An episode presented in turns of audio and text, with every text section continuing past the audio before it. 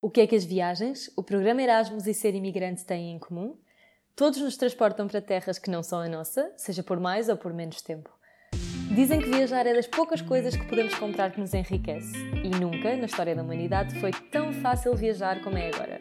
Na era da globalização, em que o estrangeiro já é algo tão banal para tanta gente, será que ainda é preciso ter lata para conhecer novas culturas?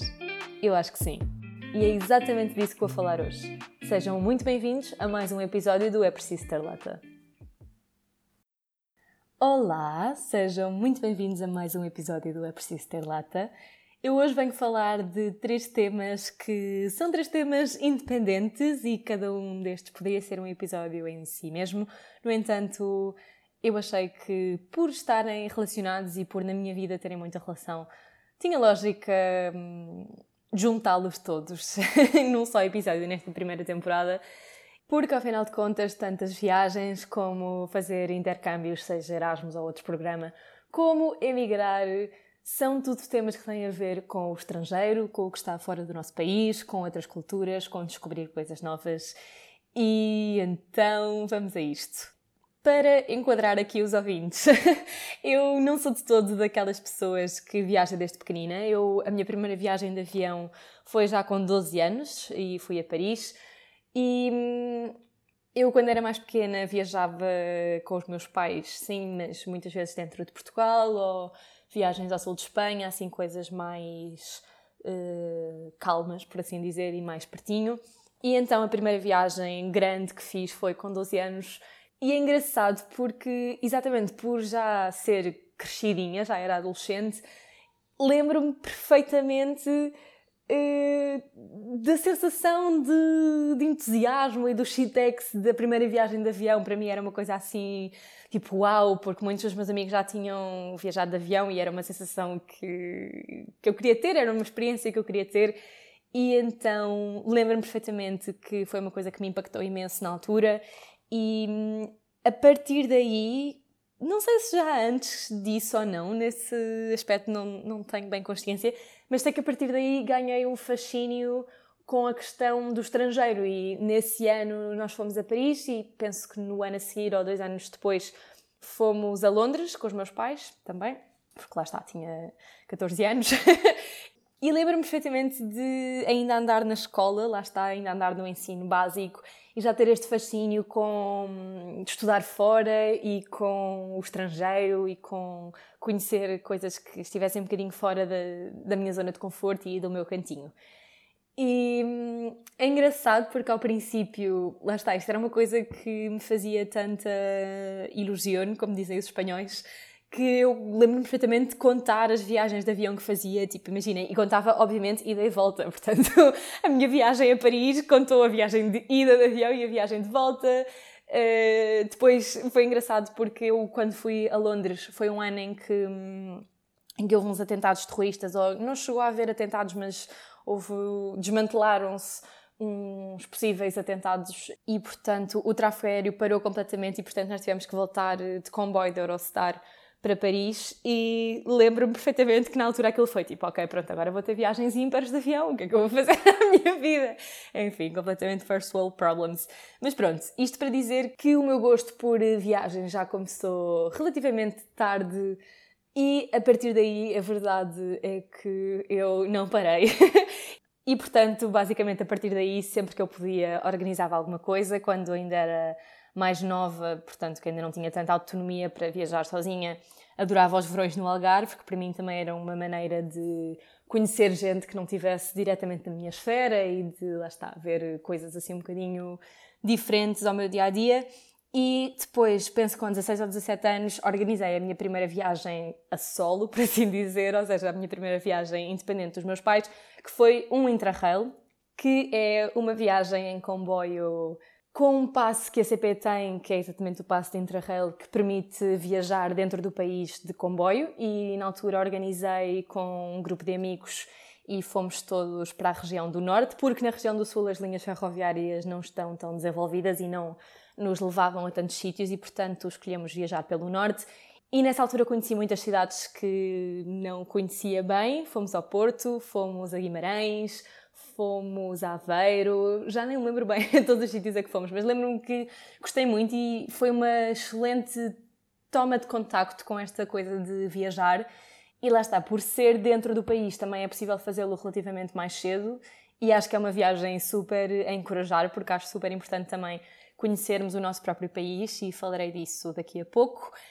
Depois, penso que no ano a seguir, logo, organizei a minha primeira grande viagem no estrangeiro, que foi um Interrail, portanto, na mesma, na mesma linha, mas uma viagem de comboio pela Europa. E fomos num grupo de amigos de seis pessoas. Se o fizerem, aconselho vivamente a que sejam menos, porque acho que seis pessoas é depois um bocadinho difícil de gerir e no nosso caso deu problemas, eh, mas pronto mas, apesar de tudo, é uma viagem que eu aconselho vivamente. Se pudesse voltar atrás, teria feito outra, ou teria feito. Eu acho que um mês é o ideal, nós fomos 30 dias e acho que é um bom período de tempo porque dá para.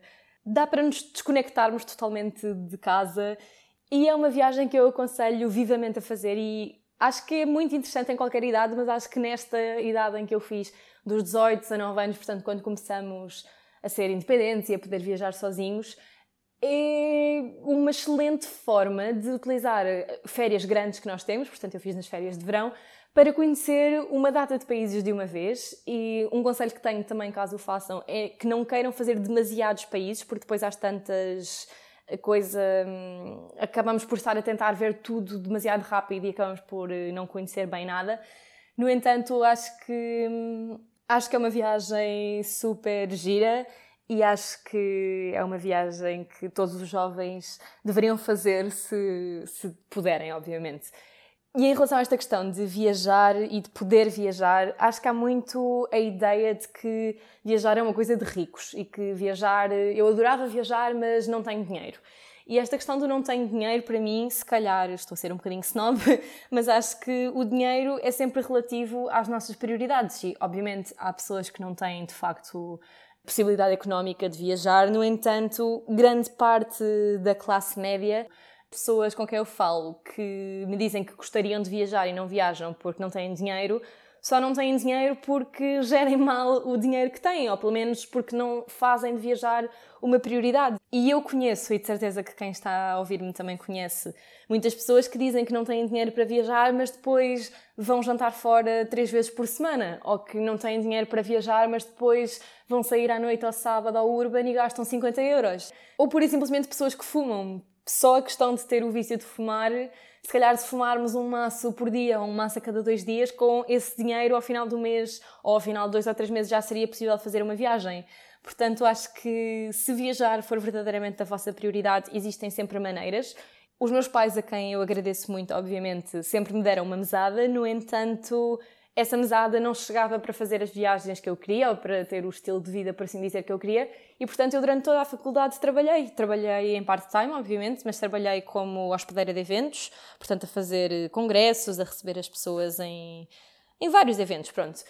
E acho que esta questão de nos esforçarmos para depois termos a nossa recompensa e gastarmos o nosso dinheiro numa coisa que nos enriquece, como podem ser as viagens, também é muito gratificante. Portanto, lá está, acho que há sempre maneiras de dar a volta à questão. Obviamente, há pessoas que têm a vida mais complicada que outras. No entanto, eu quero acreditar que para a grande maioria das pessoas é sim possível viajar e é possível viajar com pouco dinheiro. Não sei como é que vai ser o panorama depois desta crise do coronavírus, quando for possível voltar a viajar. No entanto, anteriormente eu utilizava várias estratégias para conseguir fazer as viagens da maneira mais barata possível na parte dos transportes, podem, por exemplo, escolher um destino em função dos bilhetes que estejam baratos nessa altura na companhia aérea. Podem vigiar os preços dos bilhetes em sites como o Skyscanner ou o AirHint, que é um site que nos diz se é uma boa altura ou não para comprar aquele bilhete. Podem viajar numa altura do ano que não seja época alta, se tiverem, obviamente, disponibilidade de datas e, portanto, poupar também nessa, nesse aspecto. Uma vez escolhido o sítio, podem ficar num hostel ou num Airbnb em vez de ficar num hotel e com isso poupam às vezes metade ou dois terços do valor eh, do alojamento. em vez de ir jantar fora todos os dias, podem comprar comida no supermercado e fazer, lá está, no Airbnb ou no hostel, e aí também poupam imenso dinheiro. Podem procurar coisas grátis para fazer no sítio onde estão. Acho mesmo que existem imensas alternativas para poupar dinheiro em viagens, e na segunda temporada vamos ter uma convidada muito especial para falar sobre isto, portanto não vou adiantar muito por aqui. Mas lá está, acho que se queremos viajar é sempre possível viajar e se calhar não podemos ir para o outro lado do mundo porque só o bilhete de avião já é tipo o triplo do nosso budget. Mas acho que não devemos ter uma postura de, ok, se não vou fazer a minha viagem de sonho para a Austrália, então não vou de todo. Não! Eu, por exemplo, durante os anos em que estive a estudar, não tinha imenso dinheiro e, portanto, decidi fazer viagens pela Europa. Viagens, se calhar, mais curtas, viagens a sítios que eram mais perto, a culturas que, se calhar, não eram tão diferentes da minha.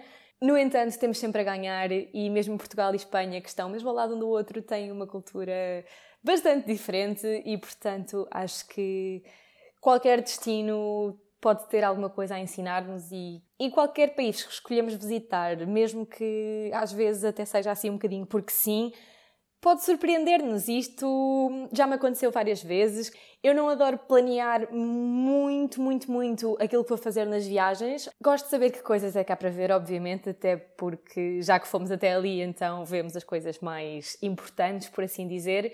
Há muito aquela coisa de tentar evitar os sítios turísticos, porque agora está na moda, tipo, ser hipster, ir aos sítios pouco explorados, etc. No entanto, muitos dos sítios turísticos são turísticos por uma razão. Tipo, vocês vão ao Louvre ou vão à Torre Eiffel, em Paris, por exemplo, que é assim o sítio mais hiper mega turístico, e aquilo é turístico por uma razão, porque de facto é espetacular, porque merece a pena ser visto e, portanto, também não sou apologista do tipo, ai não, é super turístico, aparece em todos os top 10, então não vou. Tipo, não, acho que também há que ir mas também há que deixar espaço a. Não sei, a que a própria cidade nos surpreenda, a que estejamos a passear sem rumo e encontremos alguma coisa que não estávamos à espera, mas que nos deslumbrou. Em relação a isto, eu tive há muito pouco tempo uma experiência engraçada que foi ir à Sagrada Família em Barcelona. Eu fui a Barcelona há pouco tempo, em outubro, porque o meu irmão estava a estudar lá e um dos dias em que ele estava a fazer coisas, eu decidi que ia à Sagrada Família, porque já tinha estado em Barcelona, mas uh, não tinha entrado porque não era mega fã daquela arquitetura do Gaudi, então decidi, tipo, não, não vou gastar 25 euros, não sei quanto é que é, mas é caro o, o bilhete de entrada para ir. E entretanto, desta vez pensei, bem, já que estou aqui tipo 4 dias, vou à Sagrada Família só para dizer que vi. E adorei, tipo, adorei a Sagrada Família. Saí de lá completamente maravilhada. Tipo, eu acho que enquanto estive lá dentro, acho que chorei tudo. Até me estou a arrepiar a falar disso agora, porque hum, não sei, a paz que aquele lugar me dava e a luz a entrar pelos vitrais e toda a explicação da arquitetura e todo o simbolismo escondido. Bem, enfim, isto não é sobre a Sagrada Família, mas achei mesmo espetacular. E my point is que às vezes podemos ser surpreendidos por coisas eh, que até descartávamos um bocado ao início. Portanto, Isto entra um bocado naquele discurso do Don't be a tourist, be a traveler, do qual eu não sou particular fã, porque acho que tem uma pontinha de snobismo de eu sou muito melhor do que os outros turistas que vão só, tipo, tirar fotografia para o check e se vão embora. No entanto, acho que tem um fundo de razão neste sentido, no sentido de não ser o tipo de pessoa que viaja só para cumprir uma checklist e para pôr a fotografia nas redes sociais depois acho que quando viajamos, já que pagamos todo aquele dinheiro para estar naquele sítio, que aproveitemos a cultura do sítio onde estamos e que nos deixemos levar e que falemos com a gente de lá. E isto é uma coisa que não é sempre possível, obviamente, mas eh, quando puderem fazer, ou até se puderem recorrer ao inglês, que é a língua universal hoje em dia, acho que é tão enriquecedor. Eu por exemplo, na última viagem que fiz, que foi a Cuba, que foi agora em fevereiro, antes de tudo isto explodir, eu estive imenso tempo à conversa com pessoas de lá, porque lá está, tenho esta grande facilidade de falar muito bem espanhol, e estive imenso tempo à conversa e as histórias de vida que eu ouvi e as coisas que eu ouvi sobre como a ilha funciona e como as pessoas de lá vivem, não sei, tocou-me verdadeiramente e vocês ouvem histórias que vocês ouvem coisas que nem sequer poderiam imaginar, e acho que, por exemplo, Cuba é um exemplo perfeito disto. Quem vá a Cuba e vá quatro ou cinco dias à Havana e uma ou duas semanas para os resorts de Varadero ou para os resorts dos Caios, não faz a menor ideia de como é, que, como é que é o país e não faz a menor ideia como é que a vida funciona lá. E obviamente eu aqui estou a ser um bocadinho snob porque eu estou a dizer tipo, não, eu conheci a verdadeira Cuba, entre aspas, e eu tenho plena noção que eu não conheci a verdadeira Cuba, tenho plena noção que as pessoas que tiveram a gentileza de perder tempo a falar comigo, de certeza que eles próprios, se calhar, até me olhavam com um bocadinho de. Não quero dizer de desdém, mas tipo. Tenho a certeza que há muitos cubanos que pensariam na mesma, olha-me esta miúda, branquelas, riquelas, que veio para aqui, viu meia dúzia de coisas e agora acha que viu Cuba. Tipo, obviamente sou consciente que não, porque apesar de tudo, os sítios onde estive são off the beaten track, no sentido em que são fora dos resorts, no entanto, eram hiper mega turísticos e eram cidades em que as pessoas viviam do turismo, portanto, tenho plena consciência disso, mas o que quero dizer é que se eu não tivesse falado com estas pessoas, se calhar nem sequer tinha a noção que eu não vi tudo. Não sei se me estou a fazer entender, mas por exemplo, por curiosidade, eu Estive dois dias também num resort porque queria saber como é que era. E vocês veem no resto da ilha que as pessoas não têm literalmente para comer, às vezes, comem arroz e feijão a toda a hora. E, e quando estive no resort, havia outros dos hóspedes a dizer: Isto é inacreditável, um resort de 5 estrelas e não há sumo de manga. Tipo, oh, e não havia sumo de manga pura e simplesmente porque não era a temporada das mangas. E eu sabia que não era a temporada das mangas porque me tinham dito fora do resort a falar com cubanos em La Calle que não existem mangas naquela altura do ano. E isto é um exemplo super estúpido, no entanto, acho que é demonstrativo do que eu quero dizer. Acho que só é possível conhecer uma cultura verdadeiramente e conhecer um sítio verdadeiramente, porque obviamente a cultura e o lugar estão muito relacionados quando se conhece a gente desse sítio e para isso é preciso falar com eles. E eu faço sempre o exercício de pôr a coisa ao contrário e de pensar, tipo, eu como portuguesa também fico super irritada quando às vezes estou de férias no Algarve e conheço um inglês que me diz que vem de férias para o Algarve há 25 anos, mas nunca passou por Lisboa. Tipo, como assim? É uma desconsideração brutal pelo meu país, pela minha cultura, que tem quase mil anos de história que tu venhas para aqui há 20 anos para desfrutar das minhas praias e que não tenhas tido o mínimo de curiosidade e até de respeito por uh, tentar saber mais sobre o sítio onde estás e sobre as pessoas daqui e sobre o que é que nós fazemos. Tipo, acho que há muita coisa de ir para um país para fazer exatamente a mesma coisa que nós fazíamos em casa. E para isso não vale a pena, porque para isso podemos ficar pura e simplesmente em casa. E pronto, tenho perfeita noção que este discurso é super snob, mas uh, é o meu ponto de vista. Estou super convencida de que, infelizmente, hoje em dia há muita malta que só viaja para perto, para longe, para onde quer que seja, porque isso faz parte de um dado status social que eles querem ter ou que querem mostrar que têm e que só viajam para pôr a chapa no Instagram.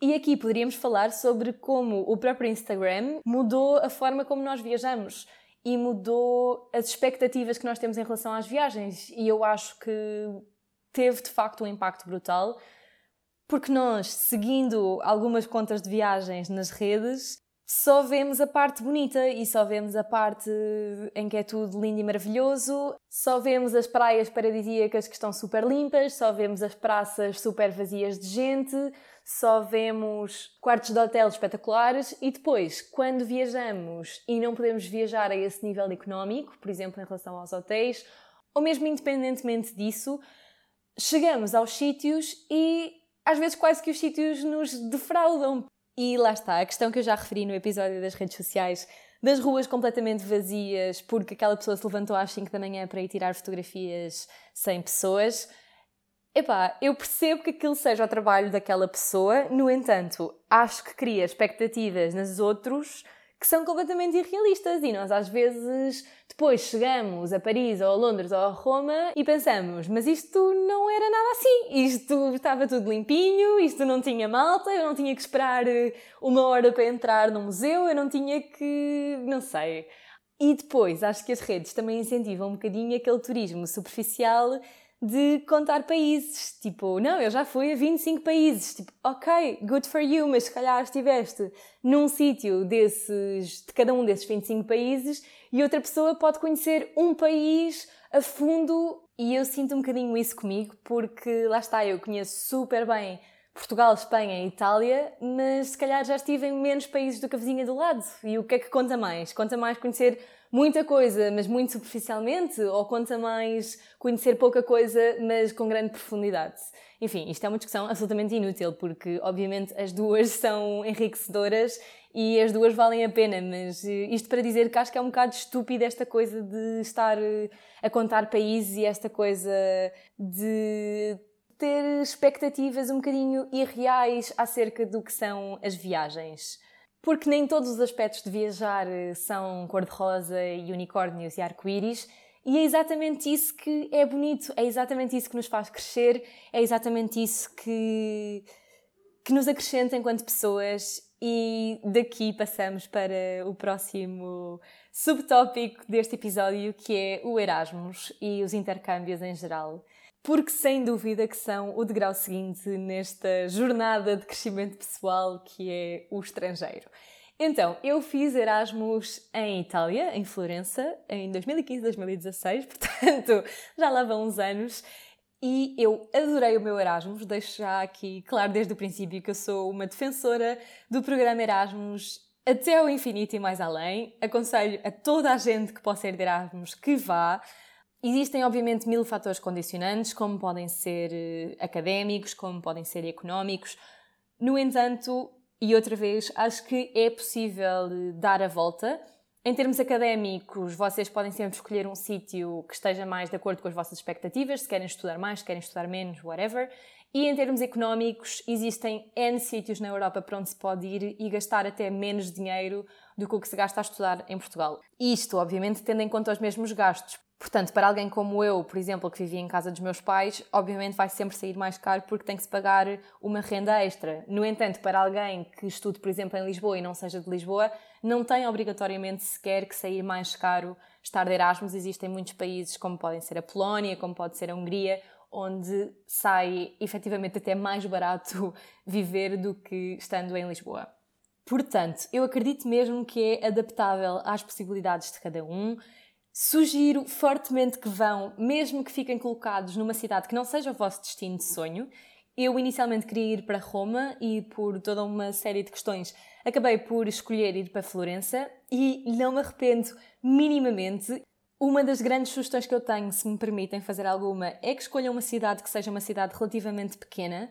Dos testemunhos que eu fui ouvindo de amigos, etc., não é que as cidades grandes não tenham também as suas, os seus encantos, os seus pontos positivos, mas as cidades pequenas dão outro tipo de experiência, uma experiência mais familiar e que acaba por ser mais acolhedor no meio daquela incerteza toda de estar num sítio estranho. E, portanto, independentemente da cidade ou do país para onde podem ir e onde ficaram colocados, acho que devem ir. Acho que o Erasmus é uma experiência que deveria ser para toda a gente. Se toda a gente tivesse possibilidade de o fazer, seria o ideal. Eu sei que nem toda a gente quer, mas, mas acho mesmo que é uma coisa que faz mesmo bem a toda a gente. E eu sou muito da opinião de que não há nada que tenha feito tanto pelo programa europeu e pela identidade europeia como o Erasmus. Acho que foi uma ideia absolutamente inacreditável e, e acho que, pronto, até me emociona falar disto, porque de facto a mim deu-me muita coisa na minha vida e, e acho que é uma experiência absolutamente inesquecível. O Erasmus acaba por ser uma escola de vida. Há muita gente que tem um bocadinho a ideia errada de que o Erasmus é só festa. O Erasmus também é festa, não vou mentir. Eu fartei-me de andar na borga, no entanto, não é por ser um ano em que se calhar vão estudar menos, ou não, porque depende muito de onde forem. Eu tive amigos que foram para a França ou para a Alemanha e que estudaram mais do que estudam em Portugal. Eu fui para a Itália e, portanto, de facto, estudei menos. No entanto, continuo a achar e continuo a dizer que é uma escola de vida incrível. Há uma frase que já ficou muito conhecida e da qual eu gosto muito, que é o Erasmus não é um ano na tua vida, é a tua vida num ano. E isto é en el clavo. Isto é mesmo, mesmo verdade, porque é um ano em que nós estamos completamente sozinhos ou muito sozinhos, porque lá está, podemos ir com um amigo, mas não temos todo o resto da nossa rede de suporte. E exatamente isto, exatamente estarmos por nossa conta, não ter apoios, não ter os apoios do costume, pelo menos, é uma coisa que nos faz crescer muito e é uma coisa que dá uma capacidade de adaptação às pessoas que é muito difícil de ganhar com outras experiências, pelo menos nesta idade, porque ao fim e ao cabo as pessoas acabam por fazer Erasmus durante os anos da faculdade, portanto acabam por ter sempre pessoas com 20, 21, 22, 23, lá está. Eu já era das mais velhas, porque eu fiz Erasmus no meu quinto ano de medicina, portanto já fiz com 22 e já era das mais velhas do meu grupo. Portanto, acaba por ser uma experiência que se tem quase sempre nestes anos, assim, na entrada dos 20 e exatamente por ser uma coisa que acontece nestas idades, é uma experiência que dificilmente se tem de outra maneira. E muitas vezes em conversa surge a questão de: não, eu não fiz Erasmus, mas saí de casa dos meus pais para ir estudar para outra cidade porque não sou de Lisboa e isso é a mesma coisa. Eu não sou da opinião de que isso seja a mesma coisa. Acho que se calhar também não posso falar assim tanto porque eu não tive a experiência de sair de casa dos meus pais para uh, ir estudar. Eu estudei em Lisboa e sou de Lisboa e vivi toda a faculdade em casa dos meus pais mas posso dizer que pura e simplesmente por estarem num sítio que está muito mais longe e num país que não é o vosso, numa língua que não é a vossa, só por si isso já torna a experiência obrigatoriamente diferente. Porque se nós mudarmos de cidade, e isto especialmente dentro de Portugal, que é um país minúsculo, se mudarmos de cidade, é verdade que temos a dificuldade que não sabemos onde estão as coisas, que não podemos estar com a nossa família, etc.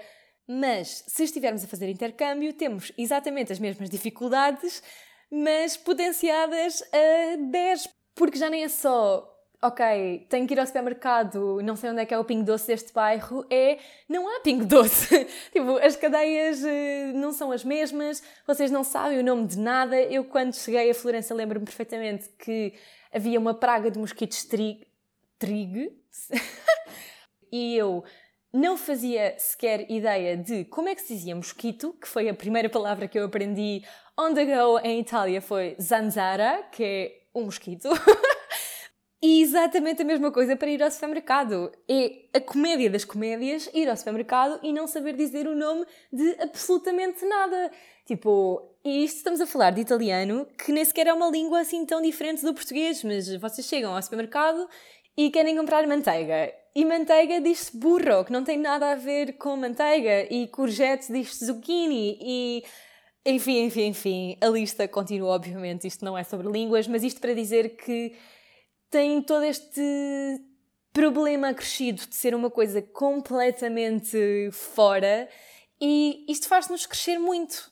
Sobretudo tendo em conta que muitas vezes o Erasmus é a primeira experiência fora de casa dos pais para muita gente e a mim fez-me crescer muito mesmo. É uma grande prova de superação pessoal, é uma grande prova de que podemos sobreviver sozinhos e que conseguimos fazer as coisas sozinhos. Eu lembro-me perfeitamente que uma vez pai, em janeiro ou fevereiro fiquei doente e não tinha ninguém, por acaso, nenhum dos meus amigos naquela altura estava lá e não tinha ninguém para ir à farmácia por mim. E tive que me arrastar com febre até à farmácia para comprar um paracetamol porque não era adulto o suficiente sequer, agora que penso, para ter paracetamol em casa já de base. E portanto acho que sim, é uma, é uma experiência que nos faz crescer imenso e que nos dá uma capacidade de adaptação e uma capacidade de encaixe a situações novas, a culturas novas, a pessoas novas que, que é inigualável. E eu acho muito engraçado porque já me aconteceu mais de uma vez eu, às vezes, conhecer alguém e simpatizar muito com a pessoa e pôr-nos ali à conversa e, sabem, quando fazem clique com alguém. E eu, ao fim de meia hora de conversa, digo: Tu fizeste Erasmus, não fizeste? E quando eu pergunto isto, 99% das vezes a resposta é sim. Porque nota-se, eu não sei explicar, e se calhar as pessoas estão a ouvir e estão a achar que isto é ridículo, mas eu acho que se nota mesmo na pessoa, tipo, na forma de ver as coisas, acho que se ganha uma abertura diferente, a visões diferentes e culturas diferentes, e acho que se nota muito nas pessoas.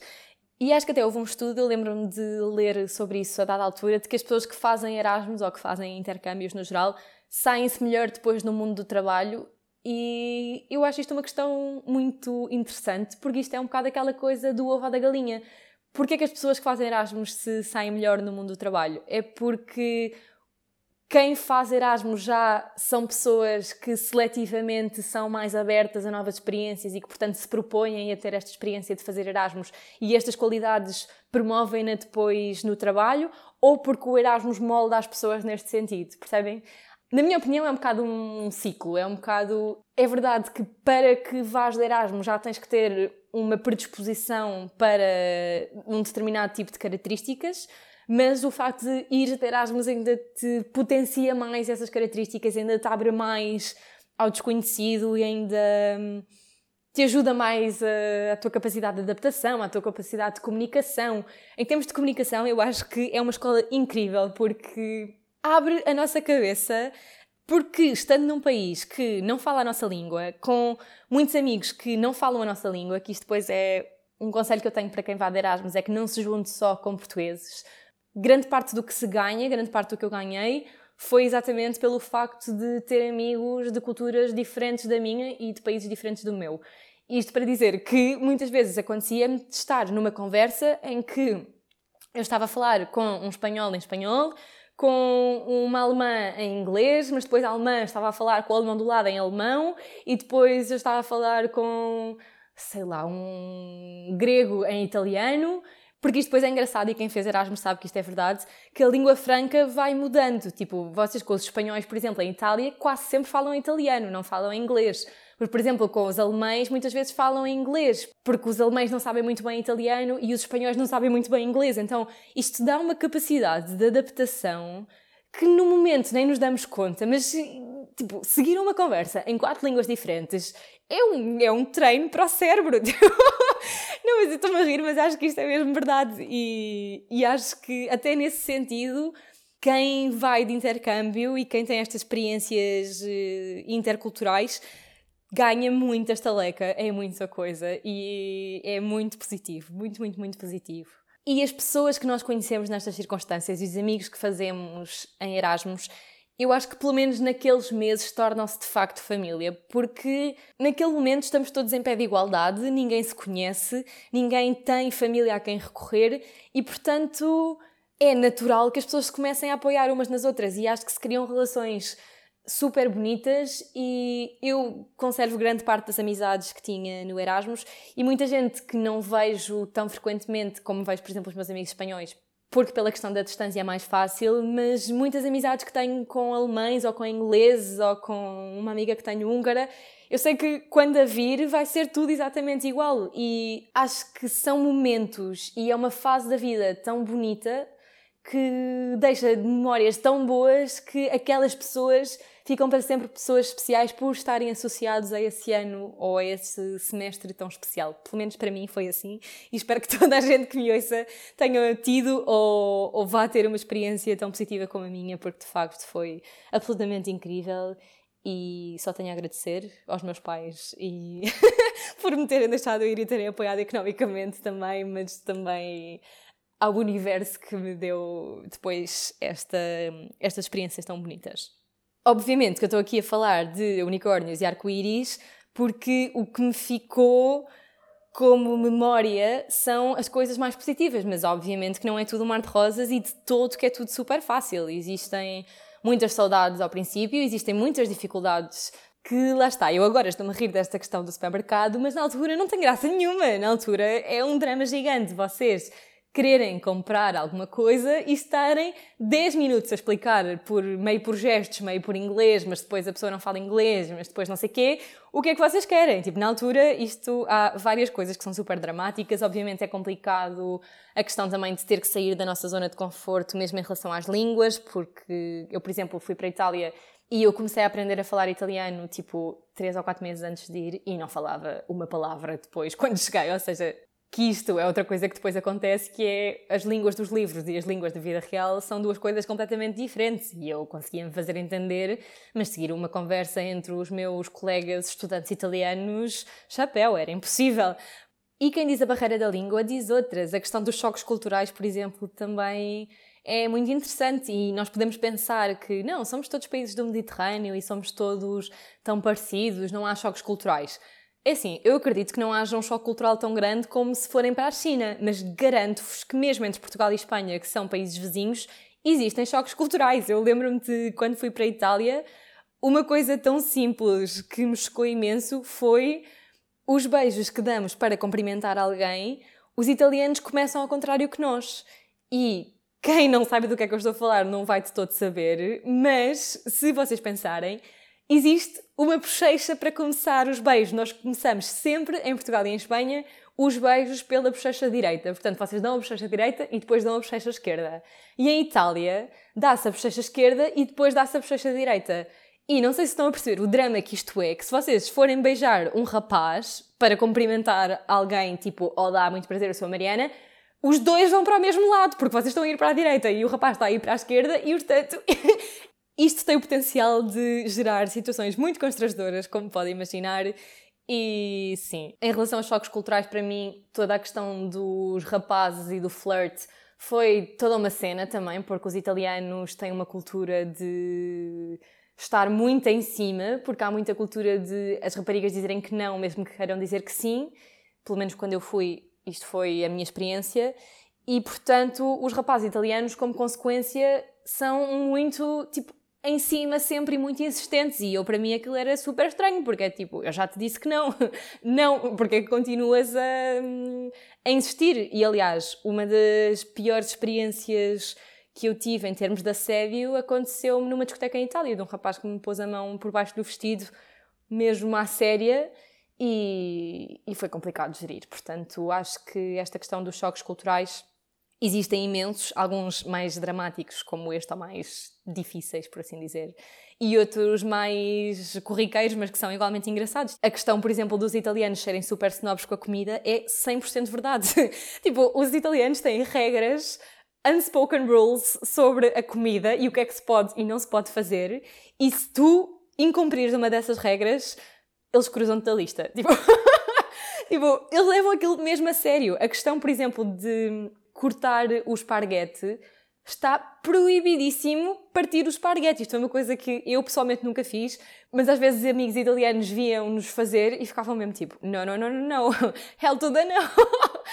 Uma vez estávamos em Roma, eu e umas amigas, e tinha uma amiga a comer uma massa de salmão e pediu queijo uh, parmesão ao empregado para, para pôr na massa. E o empregado, para quem é que é o queijo? E nós ficámos tipo, para quem é que é o queijo? E ela disse, para mim. E o empregado, não, não, não, então se é para si, não lhe vou trazer o queijo porque isso é uma pasta de peixe. E toda a gente sabe que ao peixe não se põe queijo. E nós ficámos mesmo tipo, what the fuck?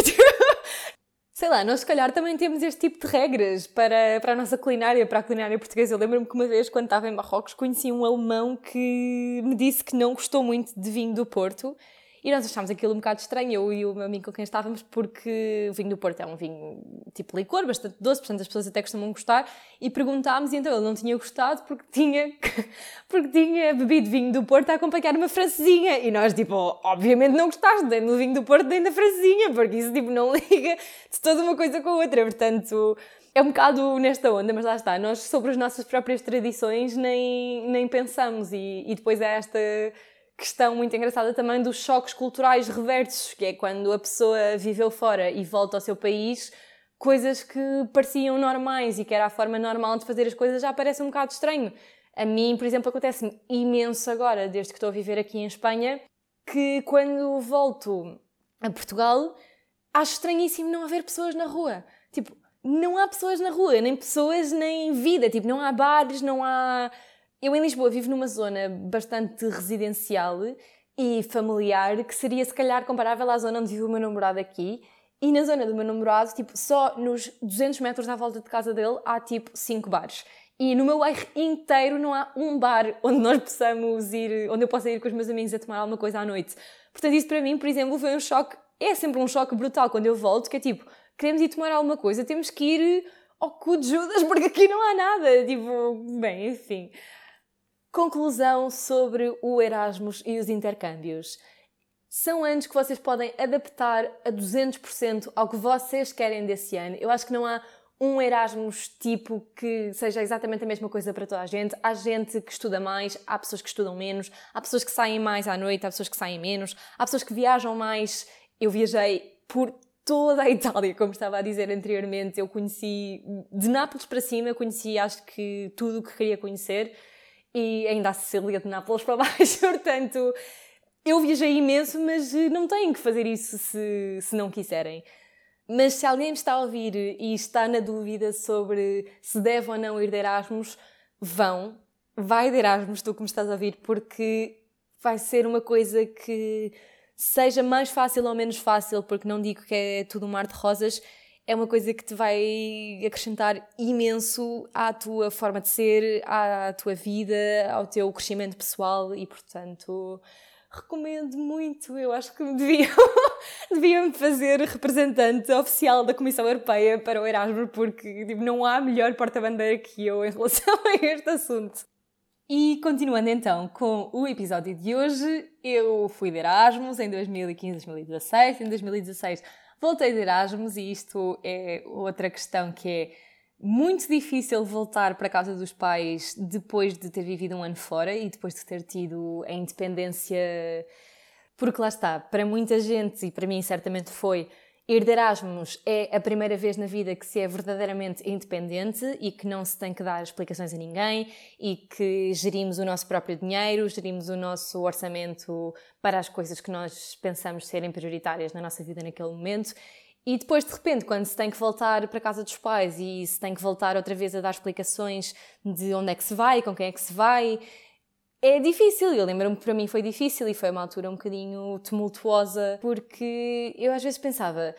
Vou sair com X e Y. Tu nem sequer sabes quem é que são. Tipo, a que é que me estás a perguntar? É indiferente com quem é que eu vou sair. Tipo, vou sair e já volto. Não sei. Foi complicado e tenham também a noção que quando vão vão ter que voltar, porque o Erasmus é um período finito da vida e, e acho que devem aproveitar o período em que estão fora sem estar demasiado apegados ao que deixaram em Portugal, que isso é um erro que eu acho que às vezes as pessoas fazem, que é vão de Erasmus, mas a cada três semanas estão em Portugal a visitar eh, alguém, seja namorado, seja família, o que quer que seja, acho que quem gosta de nós tem que perceber que naquele momento da nossa vida nós precisamos de de independência, porque ao fim e ao cabo é um momento exatamente para isso, é um momento para ir ter novas experiências e, e não devemos estar tão apegados, se calhar, ao que deixámos cá e não podemos ir a pensar no que estamos a perder por não estar em Portugal, porque se é para isso, lá está, mais vale ficar em Portugal. E pronto, voltei para casa dos meus pais, acabei o curso de medicina Estive um ano a trabalhar em Portugal e, entretanto, surgiu o grande novo desafio na minha vida, que foi emigrar. E isto é uma coisa que é sempre um bocadinho estranha para mim, dizer que emigrei ou que sou imigrante, porque. Não sei, se calhar porque vim viver para a Espanha por escolha própria e não porque fui empurrada por falta de trabalho ou por condições profissionais ou não sei, acho que a palavra imigrante tem algum tipo de conotação na qual eu não me revejo muito. Lá está, acho que muitas vezes tem uma conotação com uma pessoa que é obrigada a sair do seu ninho e eu não me revejo a 100% nisso e talvez por isso me custe definir-me como imigrante, mas eh, efetiva e tecnicamente sou, portanto, sim. Ora, portanto, eu vim viver para a Espanha em janeiro de 2019, portanto já fez um ano, já fez mais de um ano, e vim para estudar para o exame MIR, que é o exame de entrada à especialidade médica aqui em Espanha, para o qual estive a estudar exatamente o ano passado e, e portanto a ideia seria fazer a especialidade médica aqui em Espanha, a qual deveria ter começado já se não fosse o nosso amigo Corona. E portanto eu acho que por ter sido uma coisa que eu escolhi, que eu quis, se calhar a minha experiência é um bocadinho diferente de uma pessoa que se viu obrigada a emigrar ou de uma pessoa que emigrou porque teve uma oferta de trabalho irrecusável, entre aspas, ou o que quer que seja. Pronto, basicamente acho que se calhar tenho uma experiência um bocadinho mais otimista mais positiva, exatamente por não ter sido obrigada por ninguém a fazer isto e por estar aqui de vontade própria. Mas isto não quer dizer que, again, seja tudo um mar de rosas. Não é de todo um mar de rosas. Emigrar eh, tem uma gestão emocional eh, diferente de sair do país por outra coisa, como pode ser o Erasmus. Lá está, eu comparo muitas duas experiências, porque são as duas experiências que eu tenho no estrangeiro, e acho que quem queira emigrar tem que ser muito consciente de que emigrar não é fazer Erasmus. Emigrar não é um segundo Erasmus, emigrar é muito diferente de fazer Erasmus. É uma coisa, em primeiro lugar, que em princípio não tem um fim definido, ou pelo menos tem uma extensão bastante mais alargada do que o semestre ou os 10 meses do Erasmus. E depois, um bocadinho como consequência disso, toda a gestão emocional do viver fora é diferente. Nós, se calhar, se estamos 10 meses de Erasmus, vamos a casa, por exemplo, uma vez no Natal e uma vez mais, e não vamos mais, porque sabemos que aquele período é curto e é limitado e, portanto, não precisamos, entre aspas, de ir a casa, porque sabemos que casa vai estar à nossa espera quando voltarmos. No entanto, viver fora permanentemente ou enquanto emigrante é diferente porque nós sabemos que estamos aqui e que isto também é a nossa casa. E é uma gestão emocional super complicada isto de ter duas casas. E eu tenho estes sentimentos contraditórios sempre que vou a casa, que é eu quando apanho um avião desde aqui de Valência para ir para Lisboa ou quando volto de Lisboa para Valência, eu não sei. Uh, eu não sei para onde é que eu estou a viajar, eu não sei se estou a ir para casa, a ir de casa. As pessoas às vezes perguntam-me, não, mas eh, então, mas vais para casa? E eu tipo, qual casa? eu tenho muitas casas e, obviamente, isto é uma alegria, uma alegria poder, poder verdadeiramente dizer que se tem duas casas e que se tem dois lares em dois sítios diferentes. No entanto, com essa alegria também vem uh, o outro lado, vem a tristeza associada de não poder estar em dois sítios ao mesmo tempo, Vêm todas as saudades das pessoas que deixámos lá e que não podemos ver a cada duas semanas, porque obviamente eu não consigo estar em Lisboa todos os fins de semana, nem por uma questão prática, nem por uma questão económica, porque os bilhetes, apesar de não serem caríssimos, são bilhetes de avião, portanto não custa 10 euros ir a Lisboa. É toda a gestão de saber que se acontece alguma coisa, eu não consigo estar lá daí a uma hora ou daí a duas horas, portanto, todas as visitas acabam por ser muito mais planeadas e acaba por ser uma coisa muito mais menos orgânica nesse sentido. Não que isto tenha que ser obrigatoriamente mau, porque depois também temos a alegria da expectativa de, de ver a outra pessoa e de ver os nossos pais, a nossa família, os nossos amigos, etc. Mas uh, às vezes é complicado esta coisa de pensar, tipo, fogo, se acontece alguma coisa, como é que eu faço? Tipo, um bilhete de avião para o dia a seguir é caríssimo. Se eu me quiser pôr lá de carro, são quase mil quilómetros e, portanto, tenho que estar um dia inteiro a conduzir e nem sequer tenho carro aqui, portanto toda esta hum, engrenagem prática de como é que eu faço as coisas, pelo menos para mim está muito presente sempre no, no facto de, de eu estar aqui, de eu viver aqui. Depois também é complicado conciliar o facto de que nem toda a gente de que eu gosto está em Lisboa, portanto, mesmo que eu vá a Lisboa, depois tenho que ir a outras cidades do país para ver outras pessoas de quem gosto, sejam amigos, sejam família, e depois o tempo não chega para tudo. E isto parece um bocadinho. E isto eu tenho plena consciência de que quem não é imigrante, lá está, não entende, porque parece um bocado exagerado, mas uma semana não é nada. Uma semana não dá sequer para ver toda a gente que nós queríamos ver. Depois há um bocado aquela coisa de escolher quem é que se quer ver ou de escolher vamos ver mais pessoas, mas estar 5 minutos com cada pessoa e ser um contacto muito mais superficial, ou vamos gastar um dia inteiro de set que temos para ir a outra cidade, por exemplo, ver outro amigo. É muito complicado gerir a todos os níveis e, portanto, acho que se tem de ser muito consciente disso quando, quando se pensa em tomar uma decisão assim e quando se toma uma decisão assim. Para quem me esteja a ouvir neste momento e esteja a pensar em emigrar, não quero de todo que fiquem desmoralizados e que não o façam. Acho que deve ser uma coisa pensada. No entanto, também acho que não deve ser demasiado pensada. Tipo, há muito aquela tentação de tentar controlar tudo, de tentar eh, ter tudo super estipulado, tudo sob controle, tudo definido já antes sequer de ir. E há que aceitar que isso pura e simplesmente não vai acontecer. E que há sempre coisas que vão fugir ao vosso controle e há sempre decisões que vão ter que tomar on the go. E acho que uma vez decidido que querem ir, assumam essa decisão e não estejam sempre ai que sim, ai que não, ai que volto para trás, ai que não sei o que, tipo, não, acho que se é para ir, é para ir e então vão com tudo, porque é difícil e se não forem com tudo vão estar constantemente a pensar se fizeram bem, se não fizeram bem, se deviam voltar para trás, se não deviam e, e não vale a pena. porque isso não traz nada de bom e, sobretudo, não vale a pena quando já estão no país para onde emigraram. Porque a verdade, e isto, se alguém vos diz o contrário, na minha opinião, pura e simplesmente está a mentir ou está a sugarcoat as coisas, é que os primeiros tempos são muito difíceis. Eu vejo por mim que vim para um sítio onde já tinha algum tipo de rede de, de, suporte, porque conhecia o meu namorado e conhecia os amigos do meu namorado e a família, etc.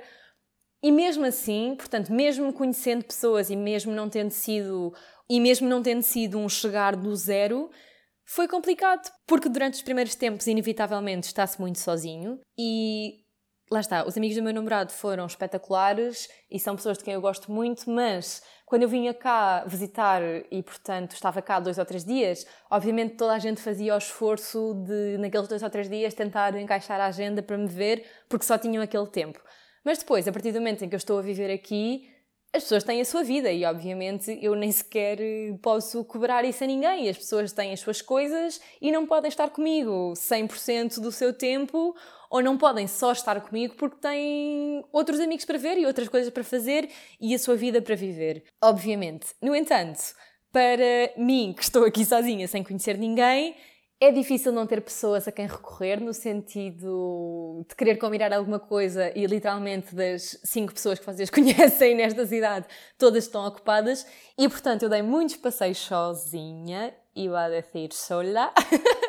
dei muitos passeios sozinha, fiz muitas coisas sozinha, fui muito proativa em tentar encontrar amigos. Eu ia frequentemente, tipo a cada dois ou três dias, a encontros de tandem, por exemplo, que são encontros para falar outras línguas, e a, a, encontros através de uma aplicação que se chama Meetup, que fazia encontros, sei lá, tipo de fotografia ou de desporto ou o que quer que seja. Portanto, eu punha-me em situações fora da minha zona de conforto para conhecer pessoas e pura e simplesmente não fazia clique com ninguém, tipo, e não havia ninguém que fosse não encontrava ninguém que fosse da minha vibe, não encontrava ninguém com quem me sentisse cómoda, porque isto é outra coisa que eu acho que do alto dos meus 26 anos já aprendi que este género de coisas não se forçam. E há pessoas com quem nós nos sentimos cómodos e com quem nós nos sentimos automaticamente cómodos. E hoje em dia os amigos que eu tenho em Valência, que graças a Deus já tenho muitos, foi exatamente assim, tipo, são pessoas com quem eu, desde o momento zero, tipo, desde a primeira cerveja do primeiro café, ficámos horas à conversa e que nos demos logo à partida super bem. Portanto, eu acho que isto é uma daquelas coisas que não dá para explicar porquê, mas que se sente e que se sabe. E quando a pessoa é a nossa vibe, nós sabemos quem é a nossa vibe. E eu custou-me muito encontrar pessoas que fossem da minha vibe e às vezes até me revoltava um bocadinho com isso porque pensava, fogo, eu estou a fazer tudo e mais alguma coisa. Tipo, eu não posso fazer mais. Eu às vezes sentava-me com pessoas e ficava tipo meia hora à conversa e pensava, pá, estou a apanhar uma seca. Tipo, tipo, não é por mal, não é que esta pessoa seja desinteressante, mas é tipo, a sério que não há ninguém nesta cidade que, que seja da minha onda e que, e que seja da minha. Não sei, com quem eu me veja a ser amiga a longo prazo e que seja uma coisa natural e pronto. E foi um bocadinho frustrante ao princípio. E emigrar envolve sair muito da zona de conforto. Eu acho que não é para toda a gente. Acho que há muita gente que prefere ficar no seu cantinho, mesmo que esteja infeliz, ou pelo menos, mesmo que pudesse ser mais feliz arriscando, prefere ficar no seu cantinho. And that's okay as well. Acho que nem toda a gente tem que ter este espírito aventureiro e um bocado maluco até de se lançar assim a, a coisas que que ao princípio até parecem grandes demais e que nos vienen grandes, como dizem aqui os espanhóis.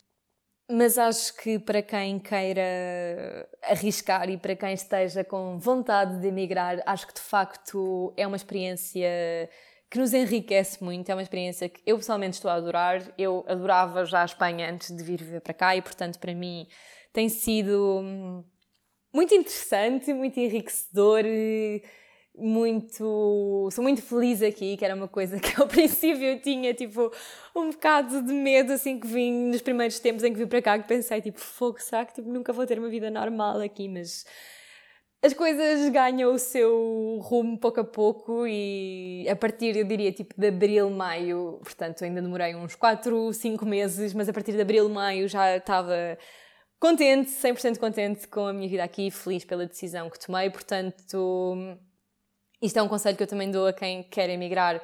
Saibam que os primeiros tempos vão ser muito difíceis e que não vai ser tudo perfeito logo ao princípio e que vão ter que engolir muitos chapos, vão ter que fazer muitos fretes, que é uma coisa que se calhar já não estavam habituados a fazer eh, em Portugal, mas que, lá está, como de repente são vocês que estão numa situação nova e são vocês os estrangeiros, vocês têm que engolir muitos chapos.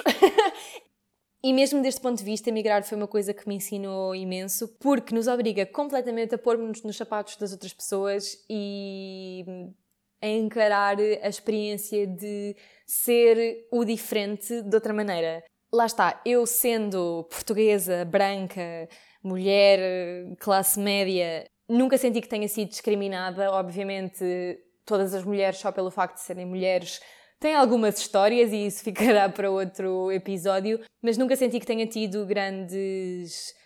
Lá está, discriminações na minha vida e não digo isto no sentido em que tenha sido discriminada aqui, mas aqui eu sou a pessoa que é diferente. Eu sou a pessoa que é estrangeira, eu sou a pessoa que é exótica, entre aspas, eu sou a pessoa que. Bem, agora já não sou, felizmente, mas eu era a pessoa que ficava perdida nas conversas, eu era a pessoa a quem era preciso explicar piadas, eu era a pessoa que não conhecia as músicas que toda a gente conhecia nas festas, e isto são coisas que nós tomamos completamente como garantidas quando, quando vivemos no sítio onde sempre vivemos, mas que aprendemos a valorizar quando estamos fora. E eu aprendi a valorizar muito mais a experiência de qualquer pessoa que tenha tido a coragem e o valor de emigrar. E neste caso estou-me a referir, por exemplo, à quantidade de brasileiros que existem em Portugal, de angolanos, de moçambicanos, que são pessoas que se calhar são vistas pela sociedade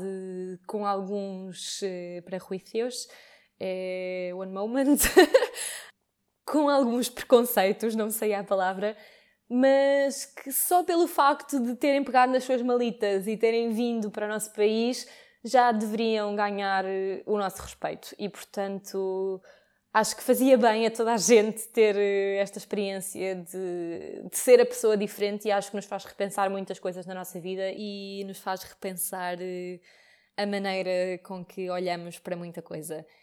E depois, por outro lado, também aprendemos muito sobre o nosso próprio país, estando fora.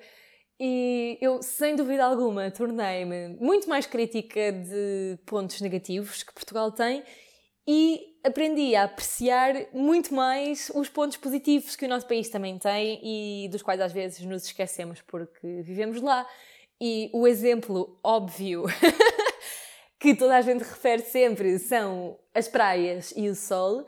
E o sol, graças a Deus, nos sítios onde eu vivi, portanto, tanto, em, tanto aqui em Valência como em Florença, tem muito sol, mas as praias eu ainda não fui a nenhum sítio no mundo que tenha praias como as que nós temos em Portugal. Um dos meus sítios favoritos em Portugal, que é um sítio que eu recomendo muito, já que estamos a falar de viagens, é a Costa Vicentina.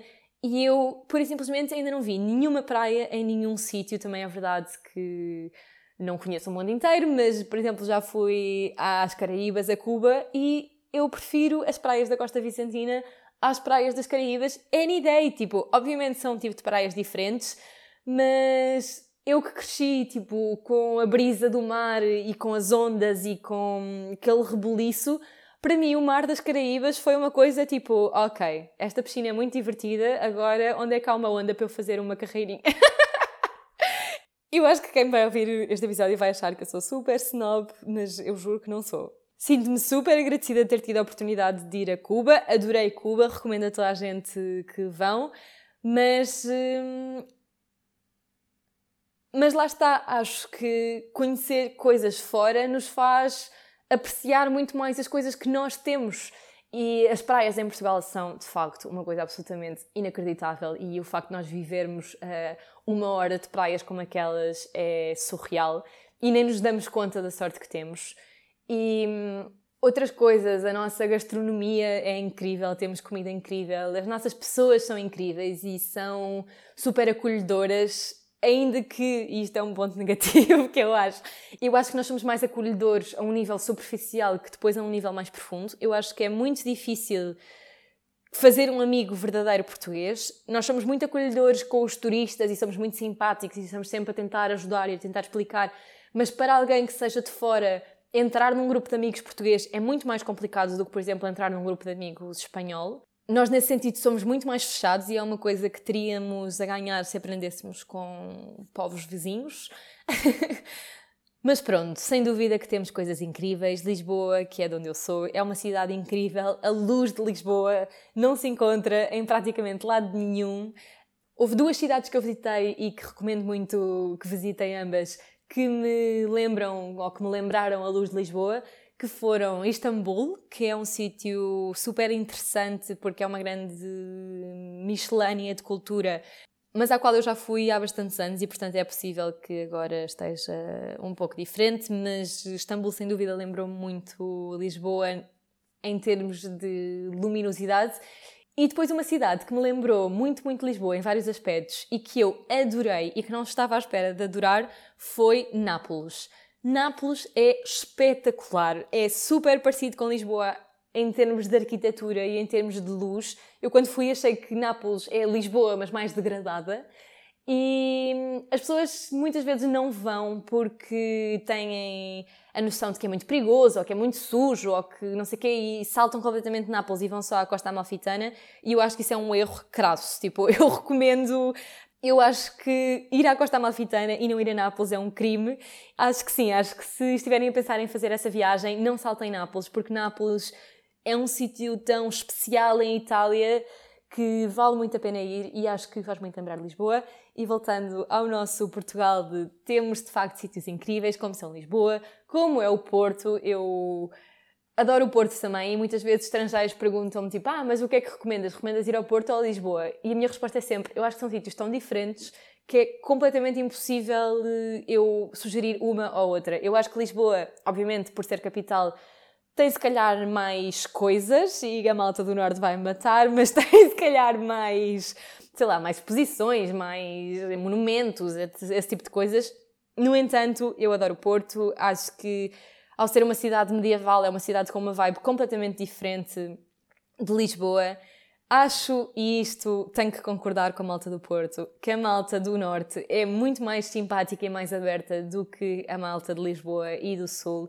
E isto é engraçado porque Portugal é o único país que eu conheço em que isto é assim. Normalmente no Norte as pessoas são mais fechadas e no Sul são mais abertas, mas tenho de concordar e tenho de dar razão aos nortenhos de que as pessoas no Norte de facto são mais abertas.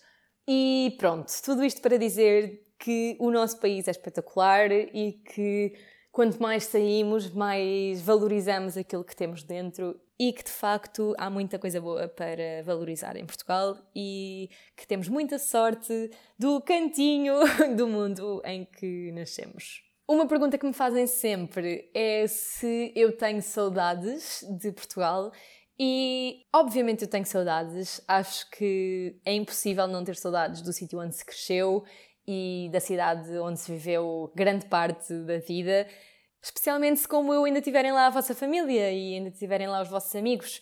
E, obviamente, a vossa cidade é a vossa cidade e são as vossas raízes e vocês vão para sempre ter uma ligação com aquele sítio, mesmo que nunca mais voltem a lá viver, que eu no meu caso não faço ideia como é que vai ser o meu futuro, não sei se algum dia voltarei para Portugal, se ficarei aqui, se irei para a Austrália, não, não sei como é que a minha vida se vai desenrolar, porque se há coisa que eu aprendi é a não fazer grandes planos a longo prazo, porque depois a vida troca-me sempre as voltas e trocou-me sempre as voltas. Até agora, mas obviamente que se tem saudades Agora, se me perguntarem se me arrependo, não, não me arrependo de todo. Acho que tanto em Erasmus como nas viagens que fiz, como agora nesta experiência aqui em Espanha, tive experiências inacreditáveis, conheci pessoas incríveis que nunca teria conhecido noutro contexto.